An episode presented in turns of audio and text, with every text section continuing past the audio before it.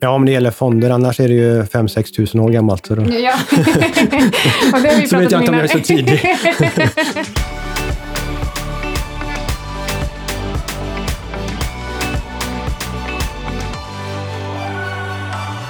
Hej! Du lyssnar på ett specialavsnitt av Outsiders som handlar om guld med mig, Micke Syding. och eh, mig, Anna Svan. Avsnittet klipps av den lika begåvade som dedikerade ljudkonstnären Alexander Marton. Och vi älskar ju guld nästan lika mycket som jag älskar diamanter och tänkte, tänker mycket på hur man kan få exponering på bästa sätt eh, i sin portfölj. Men efter Mifid 2 har det blivit svårare. Däremot så finns ett bra sätt via fonden Pacific Precious som förvaltas av Erik Strand. Precis, och Erik har jobbat med finansrådgivning och förvaltning lika länge som Micke och är kanske Sveriges kunnigaste inom guld och eh, ädelmetaller. Obs! Att ingenting som vi säger i det här avsnittet är någon rekommendation att köpa eller sälja någonting. Vi får faktiskt inte ens rekommendera någonting, så om du skulle göra det så ligger ansvaret helt och hållet på dig själv. Precis, och vi har ju precis ingått ett partnerskap med Pacific Fonder och eh, Erik Strand. Men eh, den här intervjun ligger faktiskt helt utanför. Vi tyckte bara att det här var ett bra sätt att eh, ja, men, pick his brain lite. Se vad är det egentligen som ligger bakom besluten han fattar när han tar exponering på olika sätt mot ädelmetaller i sin fond. Så den här intervjun alltså inte inkluderar det, men eh, vi hoppas att ni är lika taggade som vi på att få höra hur hans strategi ser ut egentligen. Mm. Avsnittet är späckat med info om hur man kan köpa guld och silver med olika operationell hävstång. Från gruvor till streaming, till fysiskt, till butikskedjor. Så nu kör vi! Du lyssnar på Outsiders med eh, Svan. Syding och Svan. Och och eh, Erik Strand. Välkommen hit Erik. Tackar, tackar. Vi ska prata om, eh, om mitt favoritämne idag och sen även vårt gemensamma favoritämne. Så jag tänkte att vi skulle inleda med lite penningpolitik och eh, centralbanksdiskussioner. ska vi inte kanske inleda med att säga vem Erik är? Jo, men jag tänkte att jag skulle komma dit. Men, men, men huvudsyftet till att Erik är här idag är inte att diskutera penningpolitik med mig, utan guld och ädelmetaller. För Erik, du eh, förvaltar en fond som heter Pacific Precious. Vill du berätta lite om dig och den? Ja, Pacific Precious är som du säger, den handlar med ädelmetaller och eh, ädelmetaller har varit mitt eh, stora intresse sedan drygt mer än tio år och kanske började det just vid finanskrisen bli extra stort när man började fundera på vad är det som händer i systemet? Vad är, vad är pengar? blev egentligen min fråga. Eh, trots att jag jobbade då och jobbat i finansbranschen i nästan 20 år redan eh, så hade jag aldrig själv ställt den frågan. Vad är pengar? Hur blir de till? Hur fungerar systemet? Och eh, när man börjar titta på vad, vad är pengar så kommer man ganska snabbt in på ädelmetaller, guld och silver. Och från där on så tänkte jag mer och mer på detta och började skapa en idé till en fond. Idén kom väl, blev väl, fick ett arbetsnamn 2013. Sen tog det ett tag innan man hittade någon som ville vara med och starta fonden. 2015 och 2016 kunde vi starta fonden. Så det har varit en ganska lång resa. Vad gjorde du i finansbranschen innan Pacific Precious? Eh, innan var jag förvaltare på ett annat bolag och startade två fonder, eh, men det var mer vanliga. Egentligen kanske Sveriges första fond i fond med bara ETFer. Det var innan det blev populärt. Eh, som var två riskstyrda fonder, att man valde riskklass och eh, sen var det en allokering mellan ET, underliggande ETFer. Eh, och innan dess så jobbade jag som, direkt mot kunder, eh, som förvaltare av lite större förmögenheter. Så man skulle kunna kalla dig för first adopter. Om du var först med ETFer så är du också en av de tidiga pionjärerna när det kommer till den här ädel, typen av ädelmetallsfonder i Sverige. Ja, om det gäller fonder. Annars är det ju 5-6 tusen år gammalt. Så då... Ja, och det har vi Så vet jag om inte om jag är så tidig. ja, det är väl kanske alla andra som är väldigt late adopters då istället. Ja, Men eh, ja, men vad kul. Och eh, jag och eh, Micke har ju träffat dig innan och framförallt så snackade vi ju en hel del i november när vi sågs vid Invest 360, men vi har setts innan dess också eftersom att just guld eh, är ju ett eh, ganska stort gemensamt intresse som, eh, som vi båda har. Men du var inne på det här med vad är pengar? Och det är någonting som vi har diskuterat rätt mycket i Outsiders innan. Så, så vad är egentligen pengar? Och de flesta tror ju liksom att det är en lapp som är en slags fiatvaluta och att det är det som faktiskt är pengar. Men det är inte riktigt, eller hur? Nej, och jag har väl gjort någon form av inspelning just på det temat och jag märkte själv att vi kom inte ens fram till svaret då. Alltså det är så komplext att förstå hur hela det här systemet är skapat. Men men det som är viktigt när det gäller pengar är ju att förstå att det handlar om förtroende. Och vad händer om ett förtroende för de här fiatvalutorna, papperspengarna, försvinner eller inte försvinner? Och vad är motpartsrisker? Och förstå vad motpartsrisker är. Och även där kommer man ju faktiskt då igen snabbt in på guld, eh, där alla andra investeringar har sina motpartsrisker, men att guld och silver inte har en motpartsrisk. Och, och ehm, eh, kan du utveckla det? Vad betyder det egentligen?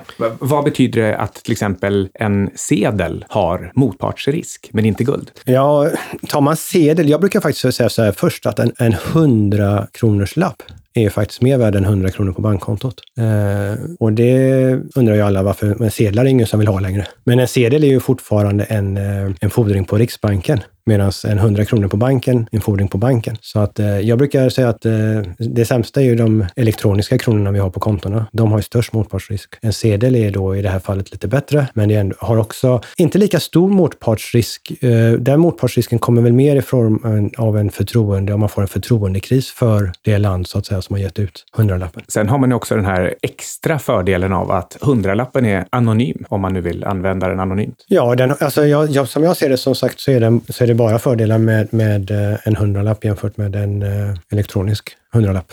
Vad menar du då med att eh, guld inte har någon motpartsrisk? Eh, ja, guld som sagt, det finns ingen på andra sidan. Det händer inget om den andra på andra sidan går i konkurs. Och eh, det är ju det, när det blir en kris, om vi nu får en, om det är en skuldkris eller nästa kris som troligen blir en likviditetskris, vi vet inte när den kommer, men det är ganska sannolikt att den kommer. Eh, och så fort vi har den krisen så börjar ju alla undra, vem är det som är på andra sidan? Och börjar en del falla, en del brickor falla, så faller ju nästa för att de sitter ju i varandra. Bankerna sitter i varandra och, eh, och alla investerare sitter lite i varandra. Eh, alla derivat där ute sitter i varandra. Alltså man, det är väldigt lätt att säga att de flesta positionerna jämnar ut, nollar ut varandra, men får du en kris och de fallerar på vissa ställen så har du inte den effekten som du tror att du har. Så att, eh, och det har, det har du inte i guld. Så att eh, därav det stora värdet tycker jag i guld. Och det här får ju mig, när vi diskuterar skuld och fiatvaluta, så får ju det mig att tänka på pengatryckande som, eh, som centralbanken är ganska bra på idag och eh, då QE, quantitative easing. Så vilka konsekvenser tror du att eh, centralbankernas beteende får egentligen i framtiden? Ja, alltså jag känner ju där att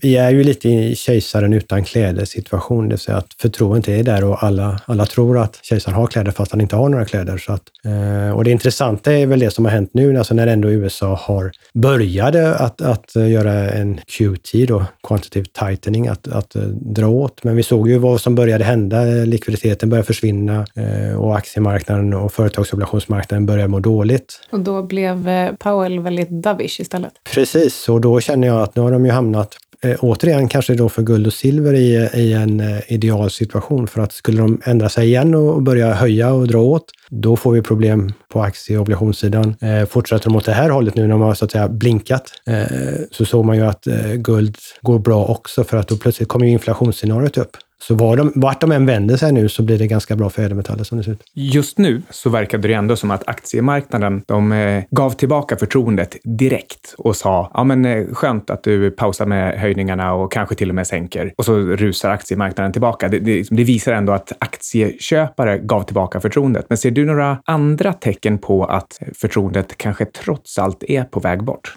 Ja, så man tittar på marknaden så skulle jag vilja säga att oftast är det ju obligationsmarknaden som har rätt mer rätt än aktiemarknaden. Och, eh, så jag tror att aktiemarknaden vill att det ska gå upp man vill köpa, man vill vara med. Eh, man fick ju många, många så att säga pensionskassor att köpa. Man fick in flödena. Man, man verkligen driver att det får inte gå ner. Och jag tror det är faran, att man liksom inte har låtit det pyspunka från början, utan man har blåst upp det här så hårt så att ingen vill vara med om förluster. På sin vakt i alla fall, så att alla skjuter det. Man kommer skjuta det så långt tills det inte går längre. En sak som jag tror många som är lite nya på marknaden missar, det är till exempel att Fed sänkte ju hela vägen ner 0102 och 08. Eh, det är ett typiskt tecken på att eh, marknaden eh, ger upp tron på att centralbanken är allsmäktig. Och det är just när den processen väl får fart som det blir extra illa, för då, då sänker de och marknaden tolkar det som att de har tappat kontrollen. Det är verkligen en bra kommentar, för det, det är precis vad jag ser också, att där, vi, vi är ganska nära ett sånt scenario också. Och eh, nu, framförallt förra året, så var det ett rekordår eh, om man tittar på hur mycket guld som centralbanker faktiskt köpte. Vilken typ av signaler tycker du att det sänder ut? Det är väl dubbla signaler. Alltså, där kommer, tycker jag, in lite maktbalansen. Alltså att eh, USA är ju, vårt, är ju världens mäktigaste land. Det är, USA är ju det imperium, det är dollarn som... Det är viktigt att veta att nu är det dollarn som är världsvalutan. Innan var det pundet och innan har vi haft så att säga, andra länders valutor ner till romarriket. Det har hela tiden skiftat vem som är, så att säga, är, har den stora makten i... Eh, och eh, lite är det väl så att USAs imperium håller på att vackla lite och man, eh, man gör mer och mer extrema saker för att bibehålla sin makt. För vi, vi har ju levt i ett, vad jag kallar för ett petrodollarsystem, alltså där man har kunnat styra världen med dollarn och med hjälp av, förut var det ju Saudiarabiens olja då och deras samarbete som har ju styrt själva världsekonomin i princip med de bitarna. Nu har man ju egen olja också. Man styr, man bråkar, man krigar, handelskrig, man gör sanktioner mot Ryssland. Eh, de här lite starkare aktörerna, nu pratar vi inte Europa eftersom Europa är ganska svagt. Kina och Ryssland som inte så att säga kan bara acceptera USAs styrande eh, vill ju göra sig eh, lite fria och oberoende från det. Och det ser man ju väldigt tydligt i Ryssland som har sålt alla alltså sina amerikansk, eller amerikanska statspapper och köpt väldigt mycket guld. Förutom att de köper all sin egen produktion i princip. Kina köper guld. De två sakerna är i och för sig ganska naturliga som jag ser det. Det som är lite intressant i den marknaden är ju att i Europa där länder inte har köpt, alltså det enda landet som man nu ska kalla Turkiet har ju köpt mycket guld, men annars i Europa har inte Europa köpt guld. Att nu Polen och Ungern har börjat köpa och öka sina guldreserver. Det är ju väldigt intressant som ett fenomen. Även om det inte är de volymerna som Ryssland och Kina köper, men fenomenet är intressant. Jag brukar kalla det här för att de hedgar mot sin egen penningpolitik, eh, lite skämtsamt, vilket, eh, vilket jag tycker är, eh, är lite festligt att se. Ja, den är riktigt bra. men, eh, men om man ska gå över lite på Pacific Precious och hur, hur du exponerar dig mot den här typen av marknader. Så att, vad har du för typ av övergripande exponering om man tittar på guldpris, guldgruvaktier och, eh, och annat i fonden? Mm, vi har ju en, en, eh, skapat en, en portfölj som ska ge oss möjlighet att agera i olika marknader för ädelmetaller. Så att det, för vi ser ju att eh, någonstans, jag ska förklara det här utan eh, papper och penna och bild, eh, så går ju guldpriset som en rak linje från det nedre vänstra hörnet upp till det högra hörnet. Men kurvan är ju inte så rak som ett rakt streck, även om priset har utvecklat sig, om man nu ska ta en punkt från ena till det andra. Utan det går ju i cykler och de cyklerna är ju oftast att det går upp. Schabloniserar vi lite, kanske 7-8 år och så går det ner 3-4 år och sen går det upp 7-8 år. Alltså det blir, även om guld är en bra tillgång, så priset, när det går upp så går det upp ibland lite för mycket. Eh, och när det har gått ner så går det ner lite för mycket. Eh, så vi vill ju äga guld och ädelmetaller, men vi vill så att säga dra nytta av uppgångarna, få lite mer på uppgångarna och vi vill se till att inte så att säga åka väg hela vägen ner i nedgångarna för ädelmetaller. Så att eh, där har vi skapat lite speciella en strategi för det. Ja, och, och vilken typ av instrument och exponeringar använder ni ja, om man liksom delar upp ja. det till exempel ja. på fysiskt guld och, och guldgruvor och även andra metaller? Ja, eh, då är det så här att lite schabloniserat, normalt utan någon särskild allokerings Eh, tänk så har vi ungefär 50 procent som vi allokerar då mot eh, guld och silver i första hand. Vi kan ha platinum palladium också, men vi är lite försiktiga just där nu i början eftersom fonden bara är tre år. Eh, och de är väldigt eh, industriellt styrda och de styrs, platinum palladium styrs av eh, dieselskandaler och all, sånt som inte riktigt vi kan eh, styra över. Men där är det 50 procent, varav 35 procent är en guldexponering och 15 procent är en silverexponering. Det är strategi ett där vi viktar de här eller kan gå olika mycket lång eller till och med kan ha korta positioner där. Eh, det andra benet, där som är 25 procent, där allokerar vi när vi är positiva mot streamingbolag. Eh, och det andra benet i den strategin är vad jag kallar för businessbolag. Det är alltså bolag som jobbar med ädelmetaller eller säljer eh, Kinas största försäljning av, alltså, alltså av guldsmycken och silver.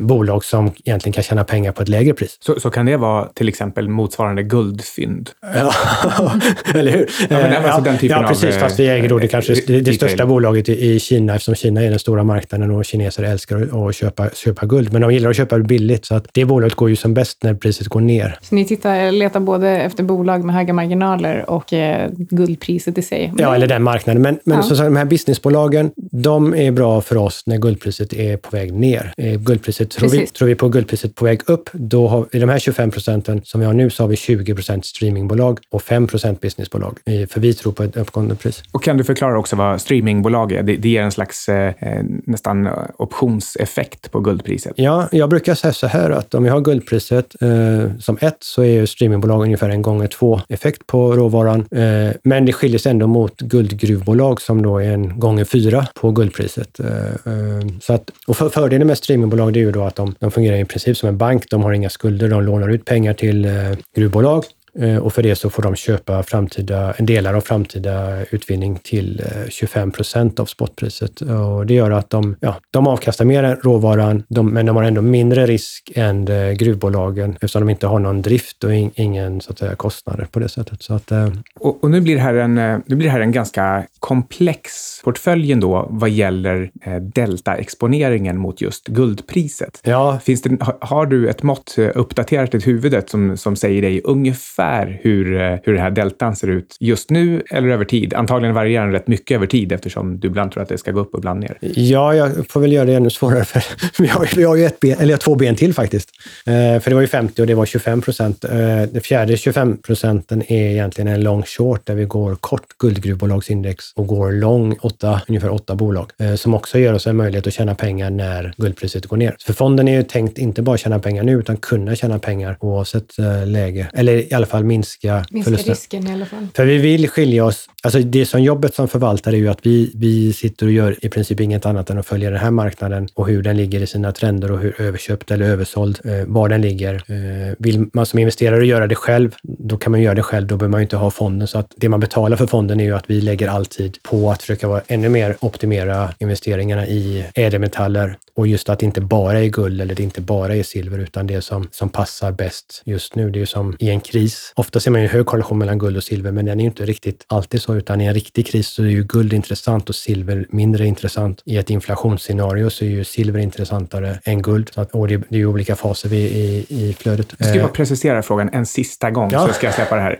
Um, vad skulle du säga är den högsta deltan mot guld respektive den minsta som uh, du tror att fonden, fonden kommer jobba med? Det vill säga att i en situation när du är övertygad om att nu har vi ett sånt där, uh, ett sånt där break i marknaden där, där guld kommer sticka iväg riktigt ordentligt och så positionerar du fonden så maximalt bullish som du tänker dig att du, att du kommer kunna göra. Eh, väldigt lite detaljhandelskedjor i Kina ja. och extra mycket guldgruvor till exempel. Vil, vilken delta får du då när du tar i ordentligt? Alltså jag, jag skulle vara förvånad om vi har mer än 150 procents exponering mot guldpriset eller guldpriset rör oss. Och, och, på vägen ner så jag vet inte om vi klarar oss att liksom komma ner till noll utan vi kommer nog fastna på 50 procent ändå. Alltså det, där är det ju som fond det är alltid svårt att vara risk. Det är alltid lättare om man, det beror lite på vilket flyt man har i, i, i, i känslan av och hur committed man, man är. För att jag har ju ganska många parametrar som styr allokeringen. Och det är väldigt sällan som, om, man nu, om vi skulle förenkla oss till att det är tio stora saker som är, är viktiga för guldpriset. Det var min nästa fråga. så. så, så, så, kan man ju i situationer hamna att liksom nio, styck, nio saker talar för ett eh, höj, högre pris och en, en sak talar, liksom ett, ett ben talar mot ett högre pris eller för ett lägre pris. Eh, det är sällan man har 10 av 10 och, eh, det är väl där det hänger ihop med hur mycket man vågar exponera sig för att någonstans är det, det är viktigare liksom att inte göra för fel heller utan att bygga upp fonden, skapa förtroendet och flytet. För det är no, någon sa så här, det är ganska bra tycker jag med en tärning att med vårt tänk så gäller det att ha mer rätt än fel. Det är nummer ett liksom och, och, och våga ha fel ibland. Alltså inte bara bara bli rädd, utan våga ha fel eh, för att kunna ha rätt. Eh, men någon som någon sa att även om man har oddsen på sin sida, alltså hela tiden försöka se till att man har oddsen på sin sida, men även om man har på en sexsidig tärning att 2 till 6, 2, 3, 4, 5, 6 blir bra och 1 blir dåligt. Eh, slår man då en etta och det blir, eh, då blir det dåligt, så kan ju alla fråga varför gjorde du så? Och då gäller det ju ändå att kunna säga att okej, okay, det blev det blev fel, men vi hade oddsen på vår sida. Den, den känslan vill man ha. Eh, men man kan inte undvika att det i vissa mindre situationer blir suboptimalt. Nej, det hade ju varit väldigt lätt att eh, förvalta om man visste precis vad som skulle kunna hända. Jag tycker att du är ja. inne lite på det. Någonting som jag tror att jag och Micke nämner i nästan varje avsnitt. Det är Howard Mark som säger “You can't predict but you can prepare”. Det är exakt det du, som, det du diskuterar nu. Men du sa att du har ungefär tio eh, egentligen parametrar som du tittar på. Ja. Vad, vill du nämna några av dem och förklara? Ja, först brukar jag säga att jag brukar ändå vilja ha en känsla av, är vi i en bull market eller en bear market för ädelmetaller? Så att någonstans är det grunden för portföljen, alltså i de här eh, långa cyklerna. Sen när man börjar titta på våra positioneringar, de är ju, jag försöker tänka två, tre månader framåt. Eh, och sen varje dag om det händer någonting så får man ju uppdatera den, den synen. Men så vi tradar inte på något sätt in och ut under dagen. Alltså det enda vi kan ta en position för, det är mer om vi vet att den dagen ska Fed uttala sig och vi tror något annat än vad marknaden redan har prisat in. Då kan man ju göra något sånt, så att säga, endags dagsgrej, men annars är det ju två, tre månaders, de här kort, halvkorta cyklerna som vi eh, försöker eh, ligga rätt i.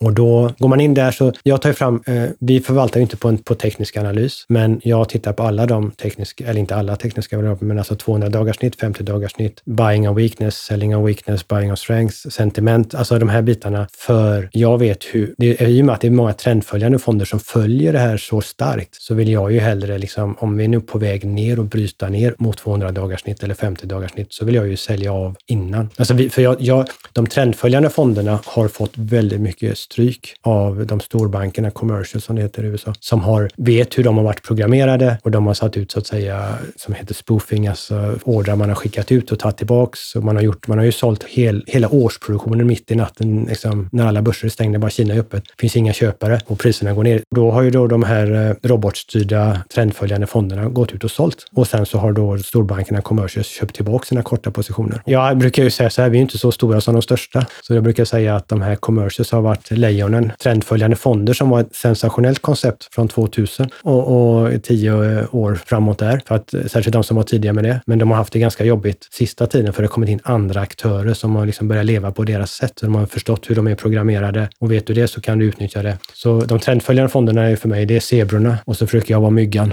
Då kan jag käka på båda.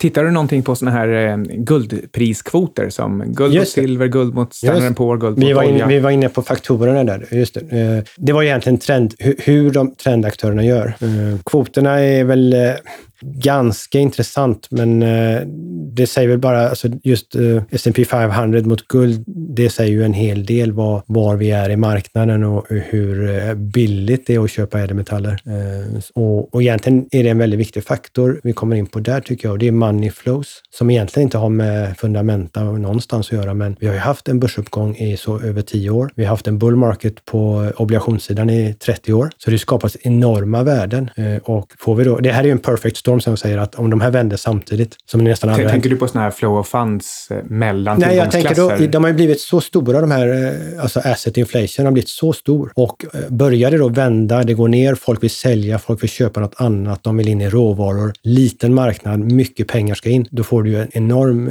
tryck på priset som inte har med någonting egentligen med någonting, vad någonting är värt, utan mycket pengar ska jaga mindre tillgångsklasser som, som råvaror. Det är som när Micke brukar prata om att eh, kapital egentligen flyter runt i en slags hål och når olika kanter. Det du får, du får Ja, men, ja, det men, själv. som, att- precis, som att hela, hela världen är bara ett, ett, det är ett stort fat med vatten på. Ja. Och det, det måste sloscha runt någonstans. Ja. Och om man nu tar allt annat lika, hade inte börsen gått upp så mycket och inte obligationsmarknaden så att säga vuxit så mycket på grund av de penningåtgärder som har gjorts. Eh, För jag menar, börsen har ju gått upp för att man har tryckt så mycket pengar. Obligationssidan har mått jättebra för att man har tryckt så mycket pengar och sänkt räntorna. Och det har ju skapat så enorma stora värden. Hade de inte varit så stora så hade det inte funnits så mycket pengar som kunde gått till råvarusidan. Så Exakt. att det är en potential. Exakt. Och en av, mina, en av de bästa böckerna som jag läste förra året var ju The Everything Bubble, som jag också har pratat en Mm. hel del om i den här podden. Det är exakt det här han diskuterar, eh, just den här Everything Bond Bubble, som man säger. Och egentligen enda sättet som han tror att vi kommer kunna skydda, skydda oss mot, eh, mot den här typen av, eh, ja, det, vad som händer om det faktiskt vänder, det är guld och råvaror. Och annars är det kört, tror författaren i alla fall, Graham Ja, Summers.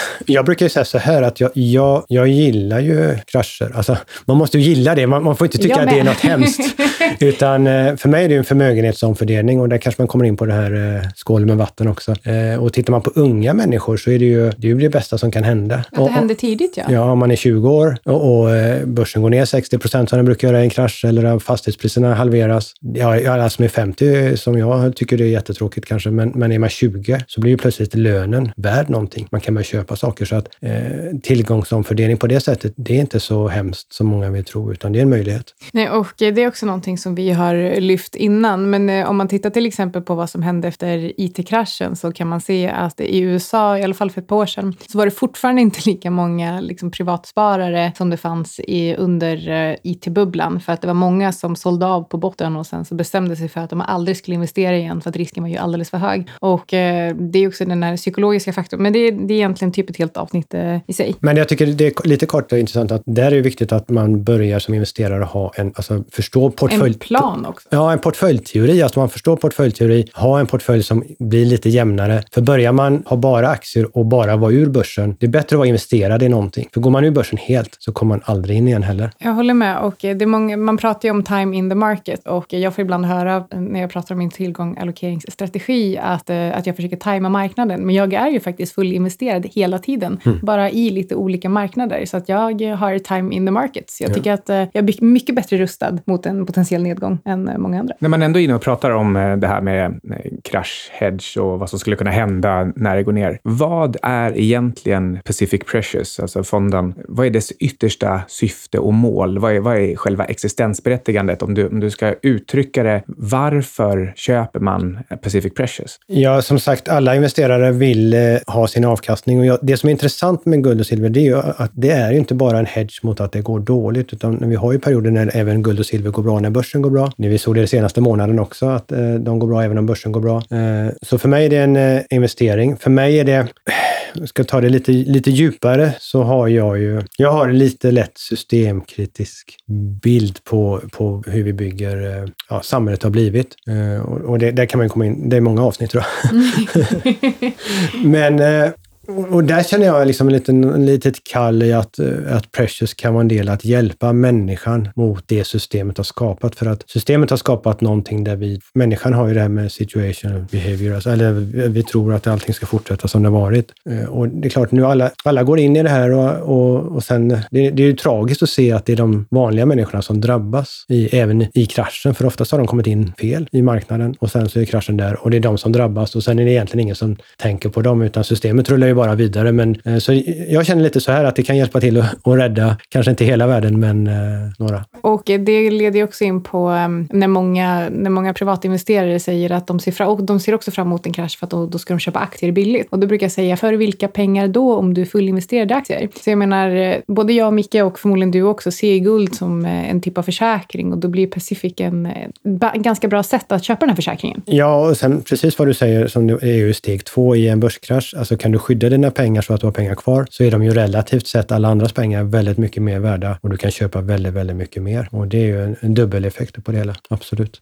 En del kallar det för att det är en försäkring mot inflation. En del kallar att guld är en försäkring mot deflation. Här pratar vi även om att det skulle vara någon typ av försäkring mot eh, ja, men, eh, någon kanske typ av systemkris. Är guld en försäkring mot allt det här samtidigt? Ja, det som är intressant tycker jag är väl att eh, alltså, inom guldmarknaden pratar man ju om två trades. Det finns ju fler, men man pratar ju om en fair trade och en greed trade. Och fair trade är ju på, på oron eh, när vi pratar om företag, motpartsrisker eller liksom när börsen går ner, vad ska vi göra med pengarna? Politisk oro eller oro för krig eller allt vad guld reagerar reagera på då. Eh, men sen finns ju då en, en greed trade, alltså när, när guldpriset börjar få fart och börjar gå upp så vill fler och fler äga guld och då, då går det ju också upp av den anledningen. Så att eh, ja, det har många ansikten. Så fear leder till eh, greed med andra ord? Ja, de hänger ihop. Eller man, någonstans så säger man att det, saker är mode till något annat, så att fear kanske är moden till greed sen. Vad följer du för informationskällor? Hur, hur går ditt egentliga arbete till när du följer med i guld, eh, när du ska välja mellan de här olika benen i eh, Precis. Fonden? Ja, där var vi lite inne på, det hade ju det här tekniska, vi har det här med money flow som vi sa. Sen tittar jag lite förenklat också på eh, eh politiska situationer, riskerna, hur höga är riskerna politiskt sett? Vi tittar på hur eh, eh, centralbankerna, så att säga, vad de gör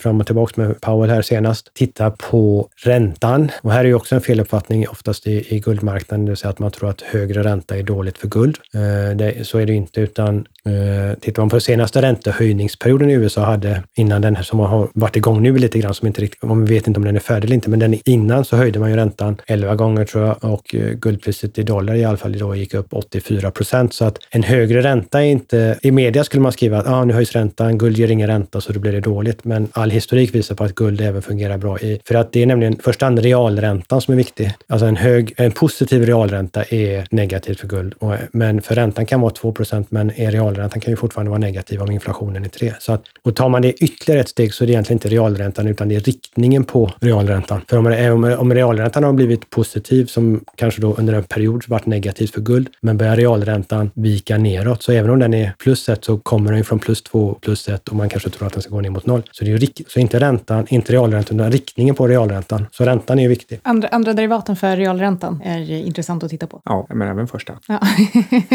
Sen eh, du hade några, jag har ju några mer av de här tio faktorerna, jag vet inte om vi kommer igenom alla tio, men eh, sen tittar man ju på Comex positioning, alltså hur de olika aktörerna, då commercials, de storbankerna positionerar sig mot eh, speculators, spekulations retail, alltså momentum, eller momentumfonderna. Det har ju varit intressant att följa för att det har varit ganska tydligt när bankerna har haft väldigt stora korta positioner eh, så, så, så har man vetat vad som ska hända. Och sen tittar jag ju då på eh, smyckes, alltså hur mycket säljs i Kina och Indien på den sidan och sen tittar jag på hur ser bolagen ut? Alltså, eh, är det uppköp i branschen som det varit nu den sista tiden? börjar bli intressant eller Eh, vi har ju haft ett väldigt intressant fenomen i och med att det varit ganska tufft för eh, gruvbolagen eftersom vi har haft motsats till börsen, haft en bear market här, så har ju gruvorna så att säga gjort eh, någonting man skulle kunna för, kalla för någon sweet mining. Alltså man har tagit där det var lättast att få tag på. Eller man har utvunnit mer för att man var tvungen att överleva. Och, och då har man ju egentligen ökat, alltså tryckt upp mängden och tagit det som var lättast för så blir det ju när priserna går ner. Bolagen måste ha samma intäkter. Då försöker de öka produktionen, vilket kanske då också driver ner priserna och man tar från de ådror och de områden där det är liksom lättast att få, få det här, vilket gör att det blir väldigt intressant när det vänder, för de har ju förbrukat de här eh, liksom lättaste och det blir svårare att möta när priset går upp. Så att, eh, sånt är viktigt också. Då. Precis, och, och dessutom så har man inte lagt energi och pengar, för det hade man inte, på att investera i nya borrhål eller vad det kan heta i, i branschen. Nej, precis, och det gör ju att eh, den fördröjningen och, då kommer man ju tillbaka till vanlig tillgång och efterfrågan som man pratar annars om i ekonomin och då blir det ju en, en squeeze i den frågan. Där. Men en sak är vilka variabler det är som eh, styr din exponering. Ja. Och många av de här variablerna, de förstår man att du hämtar direkt från källan. Alltså, alltså till exempel riksbanksräntor och Comex och ja. sånt där. Då, då, går man ju direkt på den. Men, men vad jag också undrar över är, finns det några andra, andra källor eh, som man kanske som privatperson också kan få tillgång till? Det kan vara nyhetsbrev eller så är det bloggare eller så är det någon proffstyckare. Ska man, ska man lyssna på Peter Schiff till exempel? Eh, ska jag börja sist eller först? du kan strunta i Schiff om du inte vill prata om honom. jag kan prata om honom också. Eh, alltså, Schiff har, väl, har ju rätt i mycket, men jag är lite för, för eh, aggressiv i sitt sätt att framföra det han vill säga, som kanske då blir lite fel i slutändan. Men eh, mycket av det han säger är ju är också sant. Eh, och mycket det han lyfter upp runt hur pengasystemet fungerar är också sant. Så det finns mycket bra i det. Jag hade haft en annan ton i det, för att går man för långt på det sättet så blir det, då lyssnar ingen riktigt kanske. nu får nästan ställa ställa frågan en gång till. Eh, nyhetsbrev eller bloggar till exempel som du följer? Just det. Ja, därför är så att själv är, får man någonstans kalla sig då för en eh, nörd, eller om det är en guldnörd eller silvernörd. Eh, men det finns faktiskt de som är nörd, nördigare än jag på och forskar mer på enskilda frågor, alltså det vill säga de som bara tittar på silver eller de som bara tittar på guld. De som tittar på det ur ett värdeperspektiv eller de som tittar på det ur ett... För jag samlar, även om jag inte jobbar på teknisk analys, så har jag tre stycken analys som jag så att säga abonnerar på för att se hur, hur ser de på marknaden utifrån den tekniska marknaden. Och de, de är lite olika mycket hur de tekniskt beroende de tycker att de tittar även, en del av dem tittar med lite på makro och centralbanker också. Sen har jag ungefär tre, styck, tre fyra stycken som då eh, jobbar med, har ett fundamentalt, alltså tänker på värdebaserat sätt. Så egentligen kan de tänka väldigt olika, men jag vill lyssna på alla dem. Men de gör ingenting, de sköter ingen fond, så de gör inget annat än att titta på detta. Men det är ju betal, jag betalar ju för dem och eh, Första starten tror jag är ju att gå in på hemsidan, för där ligger ganska mycket länkar och ganska mycket information och börja där. Sen finns jag ju alltid tillgänglig. Vill man själv börja betala för dem som jag lyssnar på så kan man ju göra det också. Vi kan skicka ut eh, länkar i eh, veckobrevet också. Och, eh, men jag, jag har faktiskt ett bra tips för den som är intresserad av att läsa mer. Och det liksom, för i många fall så kommer nyhetsbrev en gång i månaden eller en gång i veckan och det kan bli lite för mycket. Men min absoluta favorit, det är In Gold We Trust som kommer mm. ut varje sommar. Det är det gör mig, det känns som julafton eh, typ mitt i juni tror jag den kom ut. Den kom ut lite tidigare förra året. Tittar du på den och vad tycker du om den? Eh, de är väldigt eh, duktiga. Jag, jag tittar på den, läser den. Sen eh, har de kommit in på krypto också. Där är inte jag riktigt... Eh, där inte, har inte jag riktigt samma åsikt. Jag gillar blockchain, men inte, jag tror inte på kryptovalutors ökade värde, utan jag tror på själva tekniken blockchain. Alltså kryptofrågan blir ju också intressant, eh, om vi nu inte ska prata om det, men, men den blir ju intressant också man pratar om pengar, man pratar om vad folk vill tro eller för förstår. Eh, blockchain som sagt är intressant, för, fundamentalt för att det är en decentraliserad lösning jämfört med en centraliserad. Det är ju där det börjar. Och sen så blir det intressant att vårt ekonomiska system, alltså ådrorna i det är Swift-systemet och USA äger Swift-systemet, vilket Ryssland inte gillar och det är därför USA kan göra sina sanktioner och utöva sin makt. Och därför vill ju då gärna Ryssland, Ryssland vill inte ha en e-rubel för att den ska bli mer värd än en rubel. Eller en e-krona kommer inte vara värd mer än en, och kanske kan en e-krona, ja, det är ett problem som jag tog upp med Riksbanken faktiskt, att en e-krona kan ju, jag hade ju hellre haft en e-krona med Riksbanken som motpart än en krona på banken. Så den skulle ju kunna faktiskt bli mer värd än en vanlig krona. Men jag tror inte det, de vill det. De har ett problem där tror jag. Men eh, så jag tror inte på den här hypen om att alltså man kan ta betalt för transaktionen. Blockchain är ju en transaktion. Och det behöver inte vara pengar man eh, skickar, utan det kan vara dokument och andra saker. Och att ta betalt för att man ser till att transaktionerna genomförs, en avgift, det, det tror jag är en verksamhet. Men inte på att själva värdet på någon form av valuta. För att för mig, eh, bitcoin, man vill säga att det, okay, det är begränsad mängd. Ja, det kan bara bli 21 miljoner bitcoins, men du kan ju göra en bitcoin 2 som är snabbare och säkrare.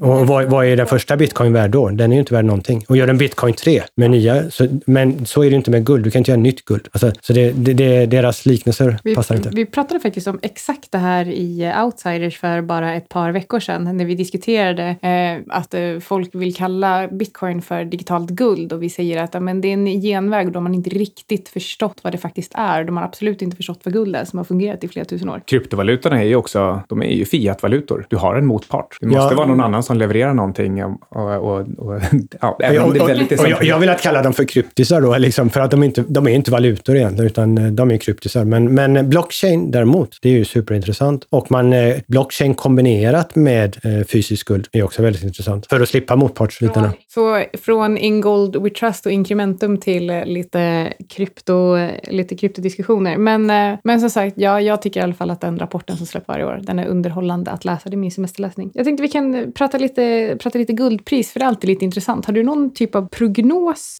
om guldpriset just nu? Och vad hoppas du på eller väntar du på för typ av signaler?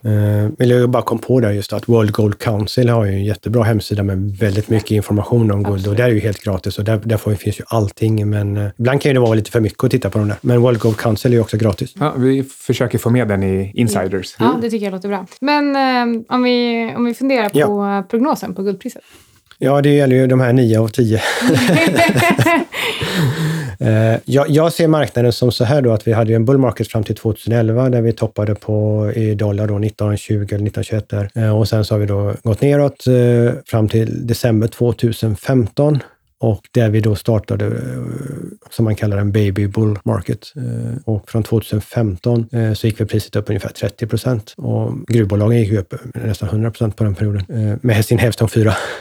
Eh, men sen har ju den här eh, hösten 2016 då, så har ju den konsoliderats ner, den här baby bull marketen, och priserna ner igen. Och eh, i väntan då på att den nya, en, en mogen bull market ska börja, för det är där vi är om man nu tittar rent cykliskt i marknaden, så är vi väl där vi är och kanske det, det vi har börjat nu, när man ser att guld starkt när börsen har haft problem. Guld var starkt även när börsen gick upp. Guld har hållit sig fast dollarn har varit stark. Alltså, det är ganska mycket styrka att den, den klarar, alltså guld har klarat alla de bitarna. Eh, så att eh, vi känner att det gäller att vara positionerad nu. Det kan komma dröja fortfarande, men det har dröjt länge. Vi är där. Det har liksom mognats, mognats, mognats. Så att vi ser det liksom, man kan, inte, man kan egentligen inte vänta längre och vara utanför. Det är guldläge för guldet. Det är guldläge för guld. Men då, då blir analogin i och för sig att det skulle vara silverläge för silver och det tror jag inte. Jag tror att det är ännu bättre läge för silver. Så det, så det är guldläge för guld också? Guldläge för ädelmetaller just nu, ja. skulle man kunna säga istället då? Ja, jag tror silver är ännu mer... Alltså, dels är ju silver en hävstång på guld också, men... Och det vill jag också säga, för att eh, man brukar ju prata om att eh, man brukar kalla silver för gold on steroids, vilket jag tycker är lite roligt. Jag vet att du och jag diskuterade det här i november också. Eh, så, så ja, men vad, hur ser du på silver just nu? Hur ser prognosen ut där? Alltså silver är ju intressant just att det är då en, en så användbar, alltså en råvara, världens näst mest använda råvara efter olja. Men att man använder så lite silver silver i alla saker, alltså i datorer, telefoner, i all grön teknik, alltså om det är solenergi. I och med att silver är världens mest ledande elektricitet och värmemässigt, alltså leder egenskaper som ingen annan ämne på jorden har. Eh, silver är också bakteriedödande, så det används i sjukvård. Eh, vilket gör att, och vi har inga reserver. Vi har förbrukat reserverna, priset är lågt. Vi kan få en fysisk brist. Får man en fysisk brist på en råvara så får man en enorm, för då, vill ju inte bara, då går inte bara priset upp för att det är en brist, utan då vill ju alla producenter, alla bilproducenter, batteriproducenter, databolag, telefonproducenter vill ju ha ett eget lager. Alltså vill de inte bara köpa utan de vill ha ett lager också. För nu har vi ju en just in time. Allting produceras just in time. Eh, alla kommer vilja ha ett lager. Alltså, och det jag brukar säga att priset på silver är inelastiskt. Eh, oljepriset är ju elastiskt. Att går priset upp för mycket så förbrukar vi mindre och det håller ner priset. Men i silver är det ju som så att i en dator eller telefon så kanske det är 20 kronor, 10 kronor, 30 kronor silver. Så det gör inte så mycket för marginalen? Det gör ingenting på marginalen om, om, da, om datatillverkaren säljer datorn för 15 000 eller 15 200. Ja, det spelar ingen roll. Så de måste ju ha, men har de inte silvret så kan de inte göra datorn. Men, ehm, men det som slår mig nu, när vi ändå började prata om silver och inte bara guld, så vill jag flika in mina favoritråvaror också som är softs. Och eh, det bara slog mig nu, under 70-talet så hade vi en commodity boom. Eh, mm. Och nu är priset på råvaror generellt väldigt, väldigt lågt samtidigt som jag är helt övertygad om att efterfrågan den stiger och den kommer fortsätta att stiga. Tror du att det finns någon typ av möjlighet, om vi nu ser framförallt det här som vi pratade om innan, det här kapitalallokering från kanske bonds och aktier och om det nu sker till råvaror istället. Tror du att det finns en möjlighet att vi ser en ny commodity boom fast i, i modern tid? Eh, det tror jag absolut. Eh, vi tittar ju på olika relationer mellan index, eh, S&P 500 och guld eller mellan hela råvaruindex och S&P 500. Så har man någon, tänker man på något sätt att jag vill köpa billigt och sälja dyrt, som egentligen är någon form av grundtanke i all investering, så vad är billigt att köpa relativt annat? Så då är vi nere på de här råvarorna. Men jag måste flika in en sak. Jag, jag gillar ju softs. Jag har ju det i min andra fond, Multiasset. Multiasset, vi kan skicka till eh, länk till den med. Mellan 5-10 procent eh, softs i den fonden, så jag tror på det. Men det finns en sak som gör, förutom det vi har pratat om ädelmetaller, varför det är så bra att investera där som fond. Och det är ju att bara ädelmetaller är enda råvaran som handlas till spotpris. Alla andra råvaror handlas med futures, alltså terminer, som man måste rulla. Och det gör att man får, när man rullar dem så får man contango-effekter. Och tar vi olja till exempel, då gick priset upp 40 procent och jag och investeraren fick 20 procent. Och de gillade inte mig alls. Vi har ju köpt olja med dig och, och det har bara, vi har bara fått 20 men det har gått upp 40. Och det är för de här contango-effekterna. Medan på ädelmetaller så är det spotpris. Går det upp 40 procent så får du 40 procent. Det här med contango och olja missade du fullständigt när du jobbade på Futuris, eller hur Micke? Ja, men det var, det var gaskontrakt. vi, eh, och vi visste nog inte riktigt vad vi gjorde, men eh, jag tror priset gick upp eh, bra mycket mer än så och vi fick inte med oss någonting. Alltså det kan ha rört sig om att det gick upp 50 procent och vi fick noll. Så, ah, ja, men det, ja, men det säger ju också en hel del om hur, svårt det faktiskt är att hålla på och rulla terminskontrakt. Jag tror, att, jag tror det är som, som Micke som varit med så länge. Varit med, att har man varit med mycket, sett de här, det var ju kanske inte misstag, utan vi, vi hade rätt, men det blev inte rätt. men, ja. men alltså, har, har gjort dem, har de erfarenheterna. För brukar, har man inte gjort alla misstag så är man en risk, brukar jag säga. Alltså, det är bra att ha gjort misstagen eh, tidigare. Absolut, och jag menar, eh, jag, jag gillar ju också soft, så inte heller en hemlighet. Jag sitter ju min tillgång allokeringsstrategi, så när jag började diskutera egentligen att rulla råvaruterminer, nu har jag en i mitt team som faktiskt har jobbat som råvarutrader i London, så han, eh, han, har, han har ganska bra koll på vad han gör också. Men det var också en fråga som vi, som vi då kunde ta upp med varandra eftersom att Micke har berättat om sina tidigare erfarenheter. Så jag tror att det är väldigt skönt att ha människor runt omkring sig som verkligen har skin in the game. Mm. Men eh, ja, vad skulle du, eh, om man bara så här, helt och hållet byter håll då? Vad skulle du säga är den största nackdelen med eh, guld som pengar eller guld som investering? Alltså det, I den optimala världen så, så, kanske då är det guld det som är bakom, man förstår. Eh, att det är för att rent praktiskt så är det inte eh, idag möjligt att, eller man vill ju ha en praktisk lösning på att ha guld som värdet, men man kanske då handlar via no, någonting som inte är det fysiska guldet direkt. Och nu pratar jag inte om att göra någon papperslösning, för alltså den här papperslösningen eh, som bankerna har skapat eller gjort det började ju med Sveriges första bank också, alltså Stockholm Bank. Och det var ju så det hela började. Man började ge ut för mycket. Alltså kreditsedlarna blev väldigt populära för de var så väldigt praktiska. Och då blev Johan Palmstruch dömd till döden men sen eh, benådad. Ja, så är det inte riktigt idag. eh, han fick ju sitta länge i fängelse, så att, eh, men så har det inte varit idag, utan idag har man kunnat fortsätta det. Men, men, så det är ju inga nya fenomen som händer, utan det, det har ju hänt hela tiden om och om igen. Och det är, väl, det är ju faktiskt så att romarriket hände samma sak. Man hade då 90 procent silver i mynten när det började. När det var, eh, och sen så krigade man så mycket och expanderade och hade utgifter och blev lite latare. Eh, lite fat cat kanske, hela imperiet. Eh, man började titta på skådespel, det var bara underhållning och bröd till folket. Och i slutet hade man ju under 10 procent silver i mynten. Alltså det var ju deras inflation. Och man ser det på, samma historia har vi på all, de sex stora kanske kinesiska dynastierna som har varit. Att varje ny dynasti har ju börjat med nya fräscha kort och, och, och sen börjat blomma och sen börjat växa och sen så har man då börjat expandera för mycket och göra för mycket pengar och sen till slut så har det gått under och så har det startats en ny dynasti. Så att, och Kina var ju faktiskt först med papperspengar. Mm. Jag kommer att tänka på att eh, några av nackdelarna med guld är exakt samma som är fördelarna. Det är att det är oförstörbart och, och tungt och vackert och lite sådär. Att det, det gör att det, det, är farligt och jobbigt att bära med sig. Men, eh, men det är också de här sakerna som gör att, eh, att, eh, att det får egenskapen att inte behöva någon motpart, utan det, det är sitt eget. Så det är intrinsic value i sin ren, renaste form?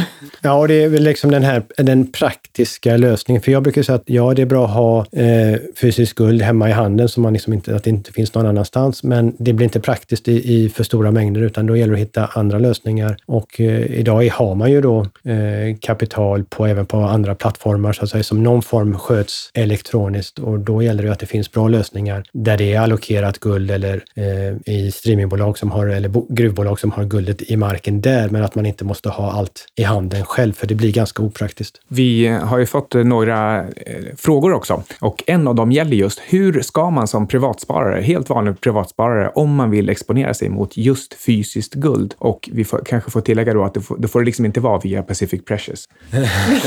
det kan väl i och för sig få vara. Men utöver det då? Uh, nej, jag känner bara till uh, två stycken uh, fysiska handlare som jag har förtroende för. Eller ja, jag ska inte säga att jag inte har förtroende för någon annan, men jag, jag, jag, jag har bara handlat från en och, och, jag har förtroende för en annan. Det är de två. Jag vet inte om jag ska nämna dem vid namn här, men det gör Jo, det får du absolut göra. ja, den första som jag handlade med var Liberty Silver, som kan mycket om marknaden. och det andra är Nordic Gold Trade. Det är de två som jag...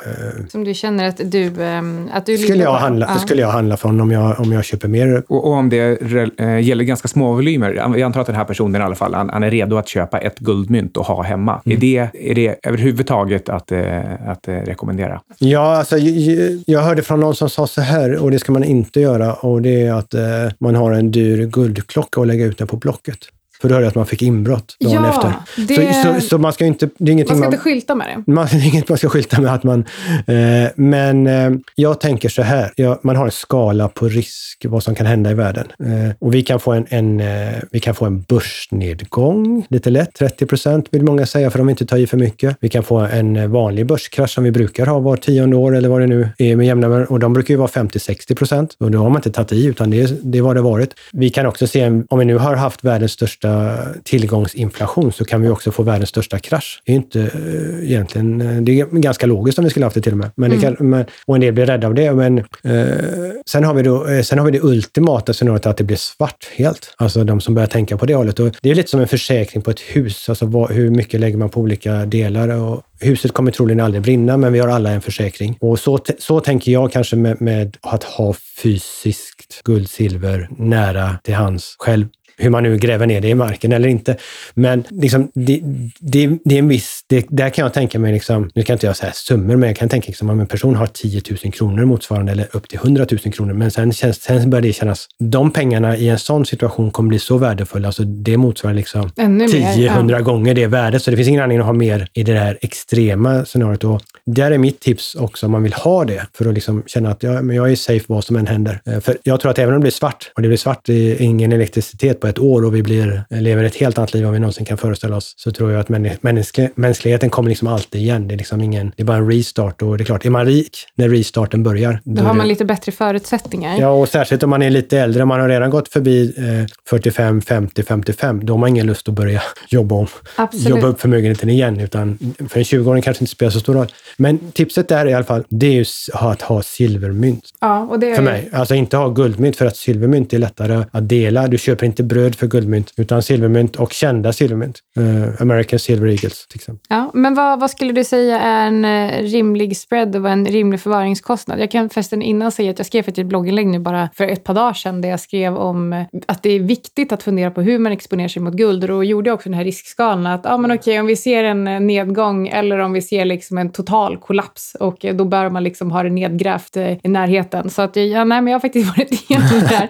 Men vad skulle du säga är en rimlig spread ändå vara en eh, rimlig förvaringskostnad för ädelmetaller? Eh, jag tror att den frågan har två delar. Eh, lite kanske inte på missuppfattningar, men om man nu tittar på spread i den fysiska marknaden man handlar på. Man ska inte köpa och sälja med, med en fysisk handlare, för där har du en enorm spread på om du köper och sen säljer tillbaks eh, så att säga, begagnat. För du köper ju ett, ett nyproducerat mynt som ingen har haft i handen och sen så säljer du tillbaks något som du har pillat på. Det, du, du tappar pengar på det. Du, vi kan prata spread på 8 procent. Eh, när vi handlar vårt allokerade guld, vi handlar aldrig pappersguld och inga, så att, för, vi, för vi gillar inte motpartsrisker. Där är ju spreaden 0,04 procent. Så det är ju, att handla fysiskt guld med, med en guldhandlare, det är ju, spreaden är 200 gånger större.